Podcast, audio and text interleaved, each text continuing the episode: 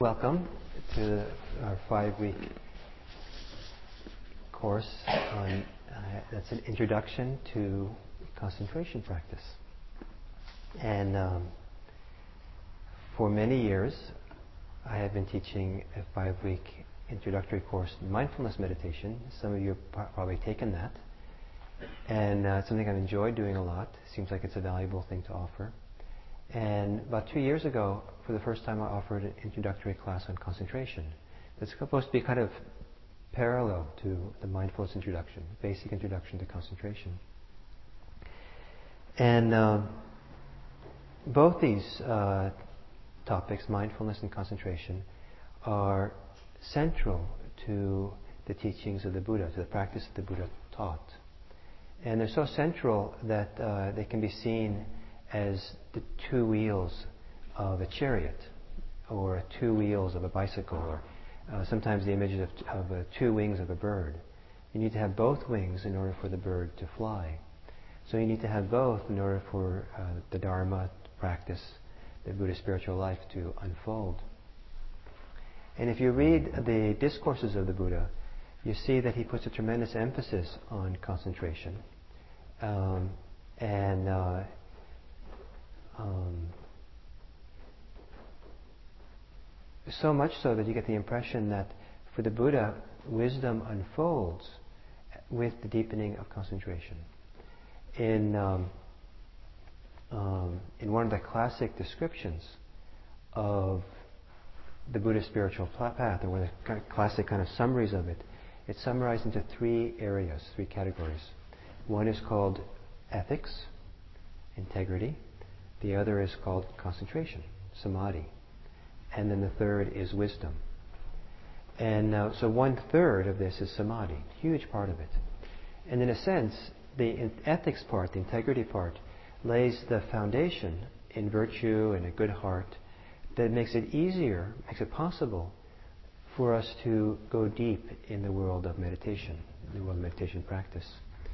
Um, it's very hard, it turns out it's very hard It, it, it turns out that in order to go, get really still, really concentrated, the heart has to be pure.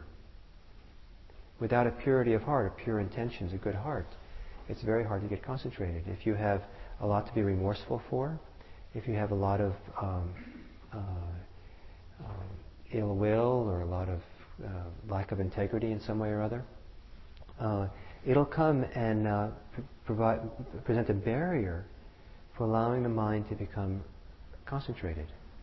Partly because a concentrated mind is a pure mind. And so if the mind is impure, it can't become pure.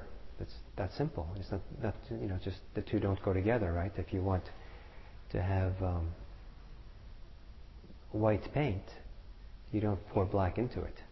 That doesn't work, right? So, um, so on the basis of ethics, integrity, then there's a cultivation of samadhi, for now we'll call it concentration. And then on that, that's a basis for wisdom, for seeing clearly, for understanding, for liberation. Um, the Buddha said, one who is concentrated can see clearly. I think of um, concentration as being like a um, Um, like a tripod for a, for a camera. If you're trying to take a picture, you know, uh, so, something that's kind of, if you know, taking a picture, and um, you need to take a quick shot, and if your hand is wobbly, you can't get a clear picture. And so you need to have, you put the camera on a tripod, and you have that firm foundation, and then you, the picture can be quite clear because the camera is stable. In order for the mind to be stable enough to see clearly, there has to be that support, kind of this tripod that gives stability to it. Or same thing for a telescope, right? You know, you try to look at the moon through a telescope, it's not going to work if you're holding a telescope. But you put it on a tripod, then you have the stability that uh, you can uh, see clearly and directly what's up there in the skies. So it's the fu- one of the functions of concentration is to provide enough stability in the mind so that we can see clearly. So there, in that that line of reasoning, you can understand why it's such an important partner to mindfulness practice. Mindfulness is the practice of seeing clearly, but it's hard to see clearly unless the mind is stable. If you're agitated and um, distracted, or if your um, mind is busy and racing around, it's actually very hard to see.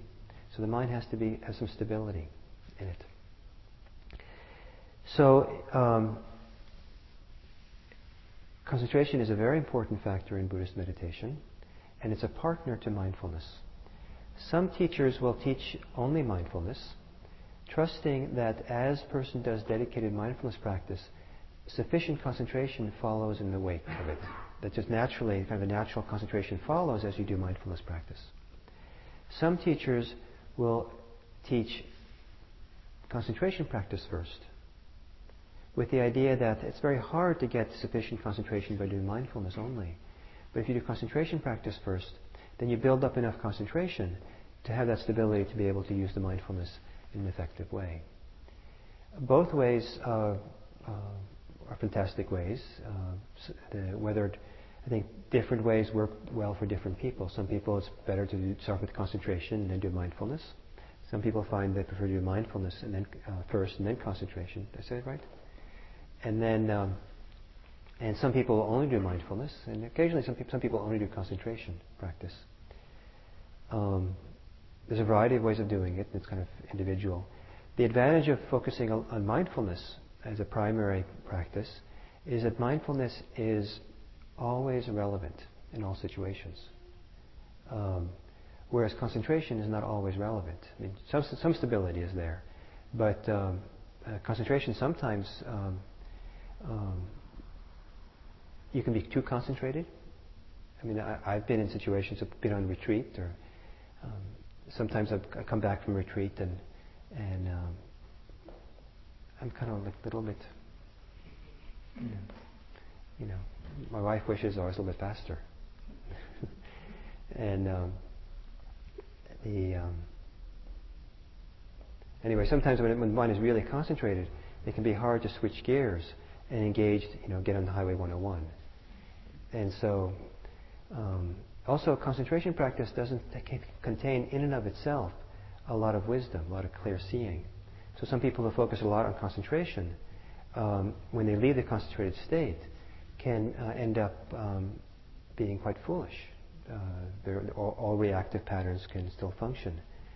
And um, sometimes if you focus only on concentration, Um, some, it tends, because it tends to create a pure mind, or, or blissful feelings or good feelings, that sometimes people create a split between who they are when they're concentrated and who they are in the rest of the time.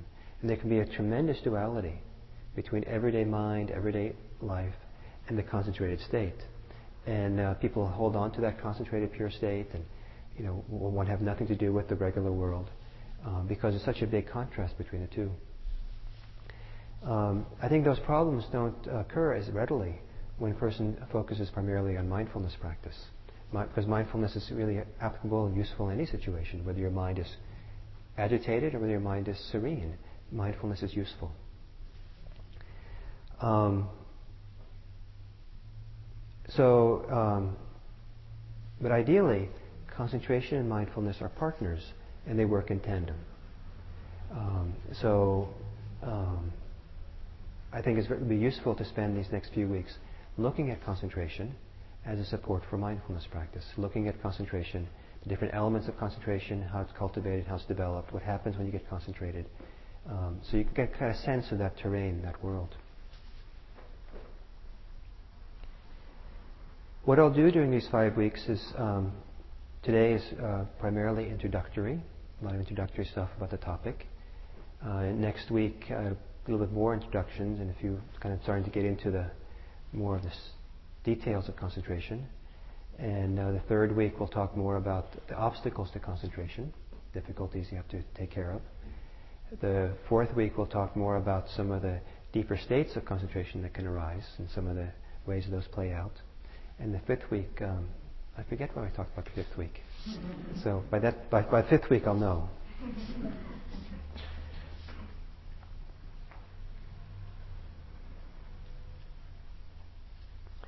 I am uh, trusting that uh, those of you who are here are here because you want to develop your concentration. That this is not an ac- academic interest.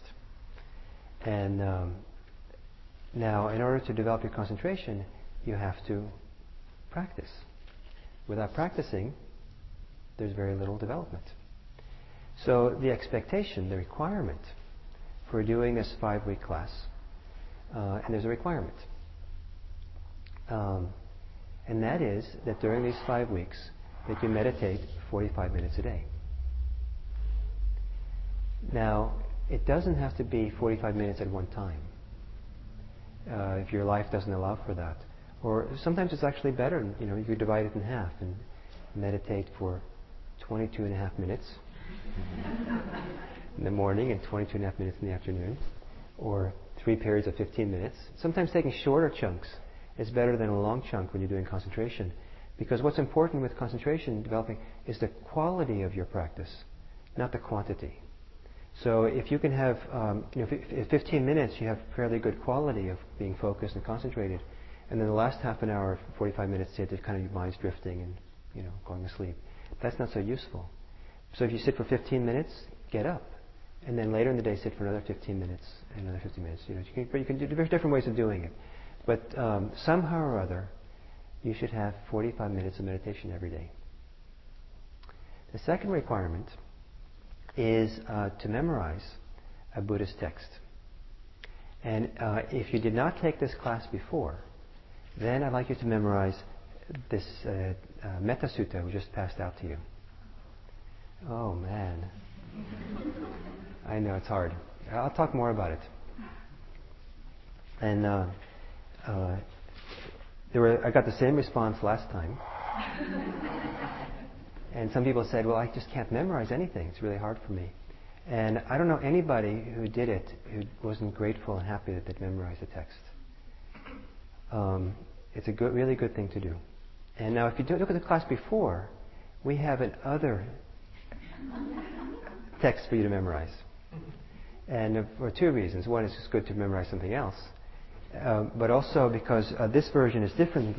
This version of the Metta Sutta is different than the one you memorized last time. And it would just be confusing to memorize a different version.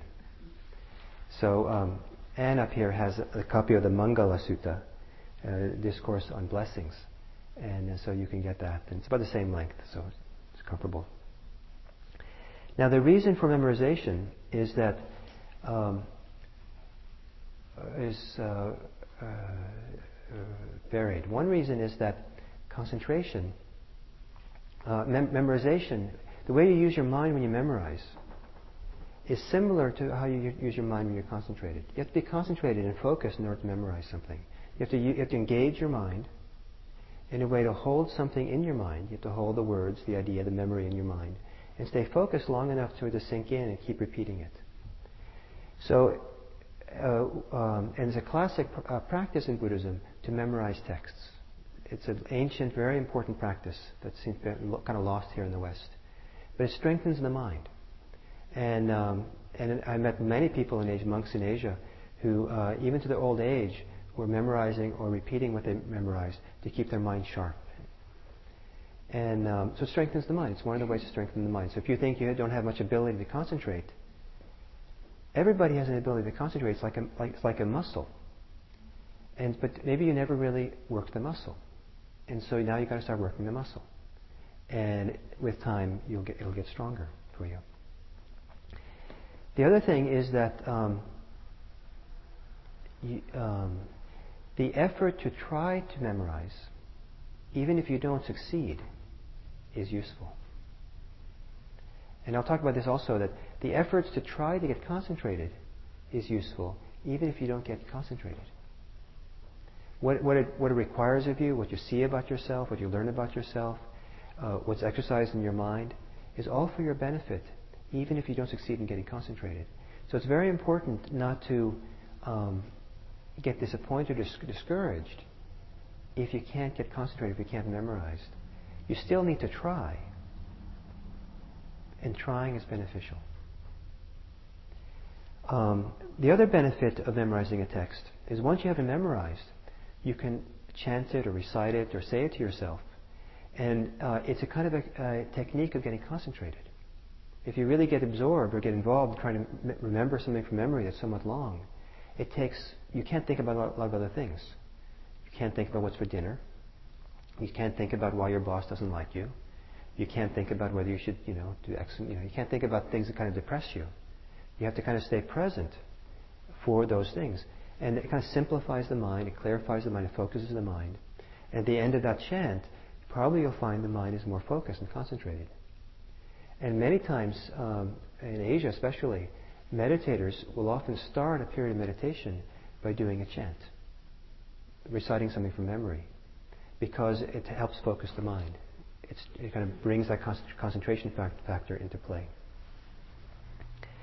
So if you memorize this Metta Sutta, then you have a resource that you can use. Another benefit of memorizing a, a text is that there are teachings in a text that, when you memorize them, go into the psyche in a deeper way than you just re- read it and kind of let just read it and see how it goes in. It kind of like it, it kind of penetrates more deeply, or it gets more rooted in there. Or the mind has to negotiate or kind of work or be affected or, or really acknowledge what's being said in a way that's very different than just reading something and going on. Um, and a text that I memorized, I'm always amazed at how certain f- lines or phrases will pop up at opportune times.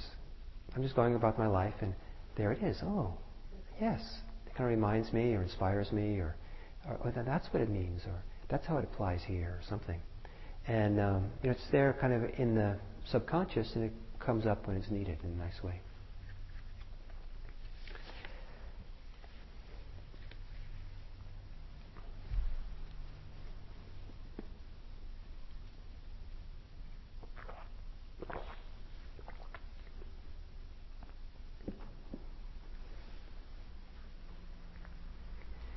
Now the the word for uh, the Pali word, the Buddhist word for concentration, is samadhi. And sometimes you find also the word samatha. That's uh, uh, related to that, but samadhi. And um, probably the English word concentration is not a good translation for samadhi. Um, partly because um, I think that the English word concentration has this idea of, of um, for many people, association of kind of um, fixating the mind or focusing the mind one, in a kind of one-pointed way, just kind of ho- zeroing in like a laser on something. And um, being one-pointed is an important part of samadhi, but it's only one element of samadhi. Um, if you take the etymology of the word sam- samadhi, you get and translate that into English, you get an interesting word, and you get com- composure or com- Composure. Because the word sam means with. And the d part of samadhi means to stand or to pose. So samadhi means to stand with or to compose. So that English word compose has a much broader feeling to it than concentration. It's more of a state. You compose yourself in a situation. It's something we often do with our body. You know, you compose, you compose yourself, your mother says. And so you kind of stand, means, you know, stand straight, or kind of relax, or be, be grounded here in your body. Um, it's you settle your body, you're kind of a settling of your whole being around something when you compose yourself. So it's a, a samadhi is something you do. It's a state of being, not a single uh, factor of the mind. So when you're cultivating samadhi in Buddhism, concentration, we're, we're actually cultivating a, a, um, a different state of being than a normal state of being. So um, uh, it's a state where the, um, both the mind, the body, the heart is more supple, more relaxed, um, more unified, more um, focused, certainly. And um, some people will translate the idea of samadhi as unification of mind, because it involves bringing together, composing together, The, the fragmented aspects of the mind and the being. The normal state of mind for most people is a fragmented mind. The mind is going off in all kinds of directions. It's centrif- centrifugal force out of itself. It's think- going into the future, the past, thinking about this, thinking about that. The mind is not in the same place as the body. If you're thinking about the future a lot, your mind's in the future and your body's here. If you're thinking about the past a lot, you know, your mind's in the past, your body's here. And that fragments the body and the mind. And and different elements of the mind are fragmented. We're thinking, we're, we have, we're, we're focusing on something, but our mind is on something else or intending something else. Part of the function of concentration practice is to take all the different factors of body and mind and unify them, harmonize them, so they're all basically working for the same purpose, the unified intention. Um, the uh, the term is sometimes translated as one-pointedness, ekagata, uh, could be translated into English as having a, a, a single direction. So everything has a single direction. All the different elements of the mind are unified, involved in the same thing. Um, so if your inten- so if your intention is to focus on the breath, your emotional life, your mental life, your cognitive life, your physical life, all are interested in doing the same thing. Are all there with it. Whereas mostly when you first sit down to try to concentrate on the breath, you probably find that your mind has other ideas. It's not really with you. You have the intention to be there, but your mind still wants to think about what happened at work today. And so it keeps going out, keeps going out. Or your body has other ideas. Your body is kind of, you know, agitated or restless or sleepy or something. And the body is not kind of really there with that intention. It's not there to support it. So samadhi involves a unification of the be- our being, the whole being. As the being, our beingness, gets unified or harmonized, it becomes more peaceful. It becomes more um, still. It becomes more um, relaxed.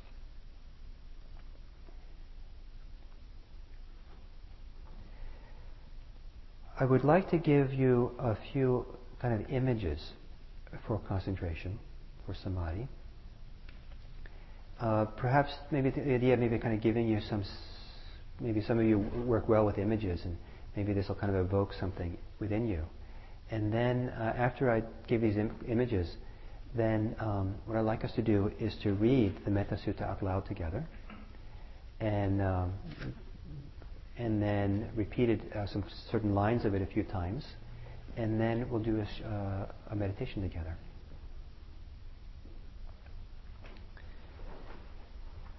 One of the classic images for a concentrated mind is that of a candle flame. And a candle flame in the wind is flickers. But when the, there's no wind, the, the flame, in one sense, looks completely still. It just kind of goes straight up, and it's, you know, complete, you know, can be completely still. However, inside the flame, it's really dynamic. And there's this kind of combination of stillness and dynamism at the same time. The mind that's concentrated, in a sense, becomes very still, but it's also very alive. It can be very, you know, so it's called a heightened mind in Buddhism, adhicitta, a heightened mind. So um, it's kind of like taking our, our life energy and not having it agitated, so it's, gonna be, it's really still, but that stillness is dynamic. It's very rich. There's a lot of potential, a lot of possibilities in it. Another image, or kind of uh, story, is um, for me that uh, really inspired me a lot when I was in Asia. I practiced um, in a very large monastery in Burma, and at one point during vacation time, there were five thousand people meditating in this monastery. And every morning, um, I'd have to go in a file of other men, monks and lay people, laymen, um, to the breakfast hall to have breakfast. And we'd have to walk by, slowly walk by, this very large hall that was the women's meditation hall. And because Burma's a warm country, uh, the main sides of the building were just one series of open doors, really big, wide open doors, so you can kind of see directly right in. It's like an open pavilion almost. almost. And um, and there, in this meditation hall, was straight rows, row after row, of women meditating. five hundred women. And it was one of the great sights of my life, to see these, you know, it's like a powerhouse, this building. I just loved going by and seeing them. And the women uh, in Burma, when they meditate, somewhat uh, different than the men, sit with great dignity. They sit up straight, you know, they'd really just sit there, kind of some, and I'd go by and I'd, I'd see this, this, you know, when five hundred people meditate and sitting straight and still, there's a stillness or a power that emanates from that people that's just phenomenal. And uh, I'd walk by and just get this kind of hit of this, you know, field of concentration of all these women sitting there so still, so upright. There's a story like this from the uh, Discourses of the Buddha of a king who had a very bad conscience. He'd killed some people he shouldn't, like his father. And um, and uh, the way the story is told, you, you probably could, you're having a little bit of a bad night. He couldn't sleep, and so his minister tells him, "Oh, nearby in the woods, the Buddha is there. Why don't we go visit the Buddha?" Great idea. So he goes um, to the edge of the woods, and then he leaves his bodyguards and his soldiers and elephants behind, and um, I think he enters the woods alone, maybe with his minister, but he enters the wood. And you, you, when you go see the Buddha, it's like, you know, you leave your you, you, know, you leave your swords and your weapons behind because, you know. And so he went into the woods, and he was told that there were five hundred. That's a classic number, um, um, but five hundred monks, uh, monastics, meditating in the woods with the Buddha, in the, in the woods with the Buddha. So it's night. It's a full moon night. He goes into the woods. And it's completely still. And there's supposed to be five hundred people in the woods. You know, five hundred people is noisy. You expect people to hear to hear things and noise and all that. And, and um, the description says the king's hair stood on end, stood up. He got so afraid he thought it was an ambush. But then he saw in the distance a flame, a flame or a candle or a light. And so he uh, walked to that light, and there was a place where the Buddha was sitting at the base of a tree. And all around the Buddha, in the woods around him, were these five hundred monastics sitting and meditating. Again, the power of stillness. And um, it's, you know, sometimes when you have a room full of people who are meditating, it's stiller than a room that is empty without anybody there. Some of you have that sense. Seems strange, doesn't it? And Um, So the king, you know, experienced that stillness and was spooked by it. And then he saw the Buddha and he relaxed and had a conversation. Um, another image for concentration that I, is clarity. Um, kind of like clear air. You know, if, there's, if it's smoggy, uh, you can't see very far across the bay. You can't see the hills across the bay.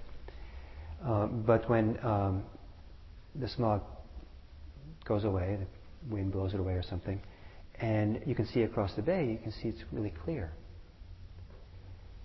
Uh, a mind that's concentrated has a certain degree of clarity to it. It can see clearly, it can see things clearly. The ability to see clearly and having an atmosphere of clarity are synonymous, like with the smog, right? In order to see this, the, the East Bay Hills, You have to. You can see them. See them clearly. The air has to be clear. In order for the mind to see clearly, the mind has to be clear. So um, a mind that's concentrated is a mind that's clear or, or clean. I like a, a clean mind or a clean heart.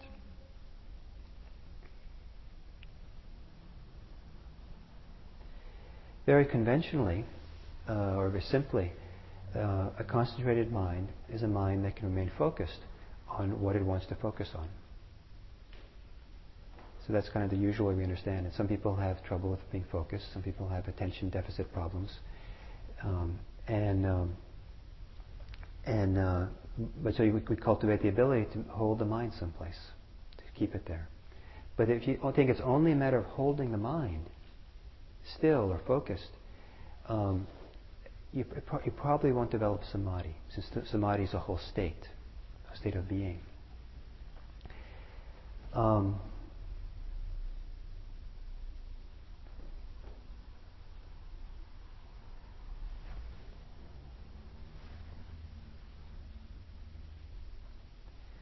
one translation I've seen for samadhi is concentrative repose. It's a nice term, huh? Concentrated repose. there's a kind of ability to rest the attention on where you want the attention to be. So it's not locking on, it's not grabbing hold, it's not straining, but it has a quality of resting, or of, you know, being soft, but keeping it there. And in order to do that softly, if you do it out of an act of will, too much of a will, you have to, you get kind of tight. And sometimes there's a tug-of-war between the distractive forces of the mind. Something else wants your attention, and, and you know, you start thinking about something else, or there's a sound outside the mind wants to go to. And so then you're kind of struggling with that tug-of-war, you know, and, and so you kind of push or repress or everything else away, or kind of hold everything at bay so you can stay focused. Um, that's not the way of samadhi. The way of samadhi is to repose, to rest, or soft, softly lay the mind on where you want it to be. And then, rather than push away or fight or resist everything else, to gently let, let it go. Let everything else go. In order to get, concentration has a lot to do with our ability to let go.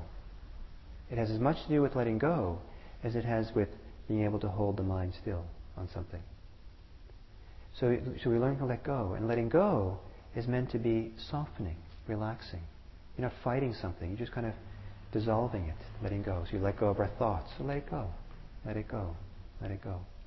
And every moment you let go, you're weakening the forces of distraction. The forces within you that's towards getting lost in thought. So we let go and let go, and as the mind lets go, and it's resting, with time, the mind gets quite soft. One of the descriptions of a concentrated mind is that it's a mind which is soft, uh, uh, pliable, malleable, and workable. Those are great descriptions. Is your mind soft, pliable, malleable, and workable? You think of your mind that way? Most minds are brittle, hard, stiff, unwieldy. Um, um,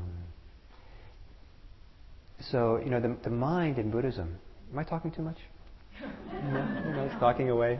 It, you know, it's one of the risks of being a teacher. You just kind of carry on these monologues without knowing. You know, if I am, for some of you maybe I am, I apologize. I'll, I'll try to stop soon so we can do a little sitting. Um, the mind is an activity, it's not a thing. I think conventionally we might think of the mind as being maybe synonymous with the brain, or it's an act, a thing. You're born with that, your mind that you have. But the mind is not a thing. It's not a substance. I mean, the brain is a substance, but the mind is an activity. It's a series of activities. It's something, and because it's an activity, the activity can change. The activity can soften in different ways. So part of what we're doing in, in de- developing concentration practice is helping the mind become soft. So again, that's uh, very important then. You're not trying to, to be hard in developing concentration. In the short term, if, you had to, if you're hard or kind of willful, you can maybe get concentrated, you know, a little bit, enough to kind of do certain things you have to do in daily life. But in order to develop samadhi, there has to be a softness. And in order for there to be a softness, there has to be a lot of gentleness towards oneself, a lot of forgiveness, a lot of compassion, a lot of kindness towards oneself. Because if you're hard towards yourself, if you say, oh, I'm terrible, I'm a bad person, oh, I'll never get concentrated, I'm not made up for this, you know, all the kind of negative judgments a person can do for themselves, all those represent hardening factors of the mind. And um, and so you have to so you have to figure out some way or other to let those let go of those, or put those to rest long enough so during the meditation you can enter into the soft world of samadhi. Some people cannot develop concentration until they somehow come to terms with their um, psychology, with the way they relate to themselves, with their neurosis or something, or their self-criticism, the inner critic or whatever it might be. Somehow that has to come to terms, uh, or with their conscience, or with their sense of guilt, or their fear, or their anger, or their all these different things, uh, so that the mind can start doing it, uh, softening, relaxing. Okay, so we've been now sitting for a little while. If you would like to stand for uh, thirty seconds just to stretch your legs, um, you're welcome to do that. About developing concentration is that it's more important when you do concentration meditation that your body be comfortable than when you're doing mindfulness meditation. In mindfulness meditation, we tend to work with the, the physical discomforts that arise. In concentration practice, um, it's best not to have a lot of discomfort if you can, if you can help it. If you have a lot of discomfort, Uh, there's there's practices for you, but but um, if you can, you don't want to have a lot of physical discomfort when you're doing concentration practice. Um, you don't want to kind of be a couch potato, you don't want to slouch either. Uh, you want to sit in a way that's upright and balanced, but you, you don't want to kind of push yourself in a way that makes you uncomfortable, um, because you don't want the, the physical pain to be a distraction. As some of you know from teaching, take, Uh, uh, learning about mindfulness, in mindfulness practice, in mindfulness meditation, there is no such thing as a distraction. You know that? Right? You learned that, right? In concentration practice, there are such things as distractions. And so, in coming to concentration practice, you want to have a wise relationship with distractions, with things, and try to avoid having them. So you want to um, try to meditate at a time where there's not going to be a lot of noise around, or a lot of kids screaming, or you know neighbors, you know leaf blower going, or or um, you know a lot of things that kind of would be distracting for you. Those is not important when you do mindfulness meditation. You don't have to protect yourself that way, but when you do concentration practice, you want to you know do some of that and try to create a quiet, calm, clean environment in which you can practice in.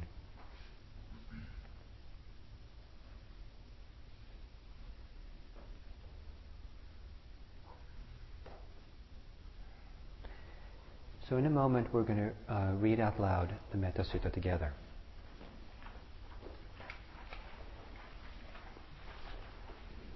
As you do this, we're going to do this as a, as a practice of concentration.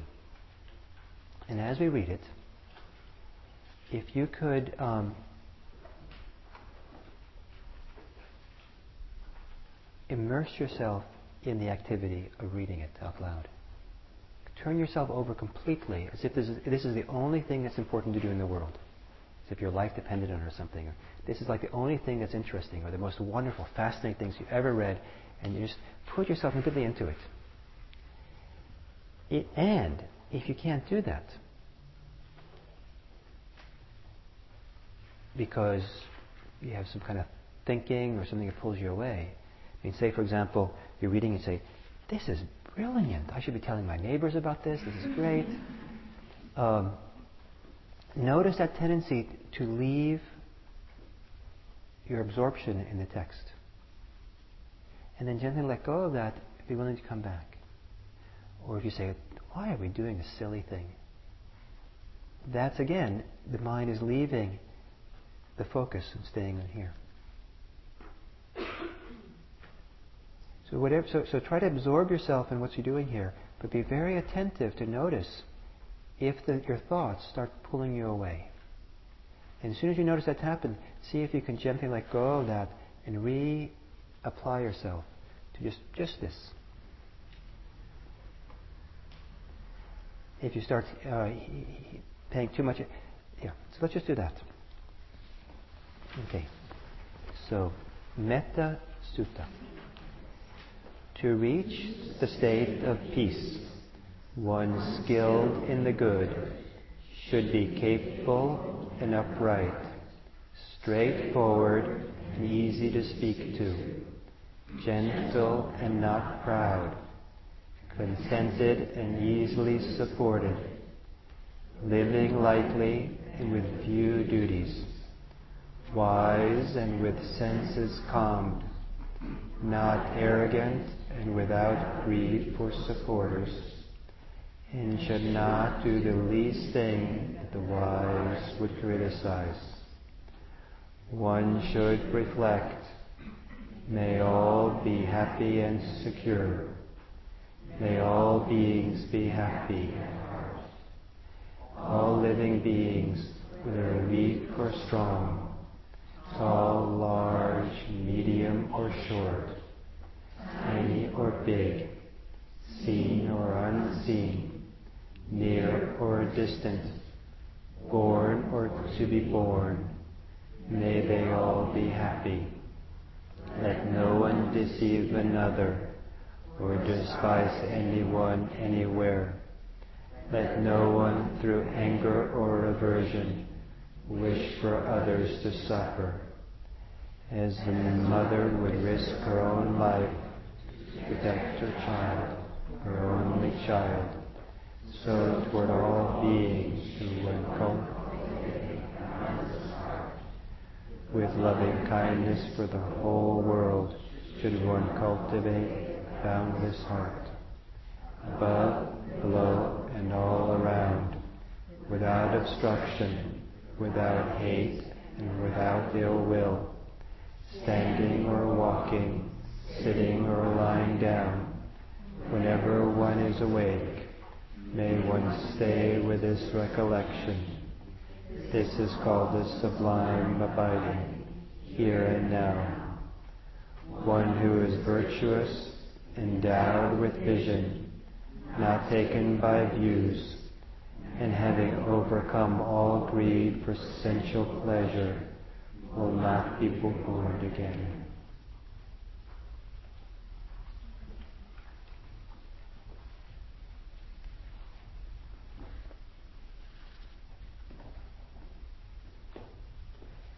So in the middle of the text, there's a line that goes, may all be happy and secure. May all beings be happy at heart. Let's repeat that together for a few times until I ring the bell. May all be happy and secure. May all beings be happy at heart.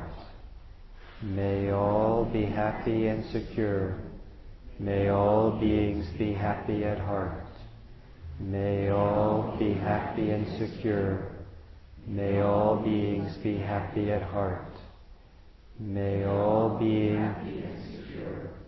May all beings be happy at heart. May all be happy and secure. May all beings be happy at heart. May all be happy and secure. May all beings be happy at heart. May all be happy and secure. May all be happy at heart.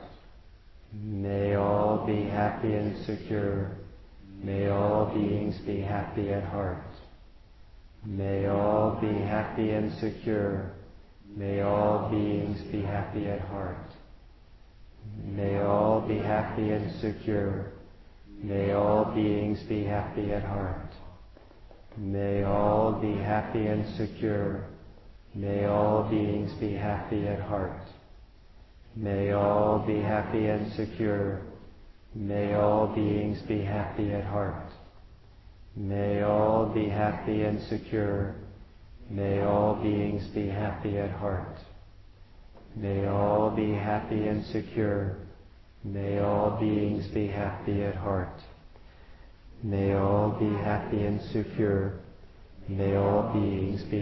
at heart.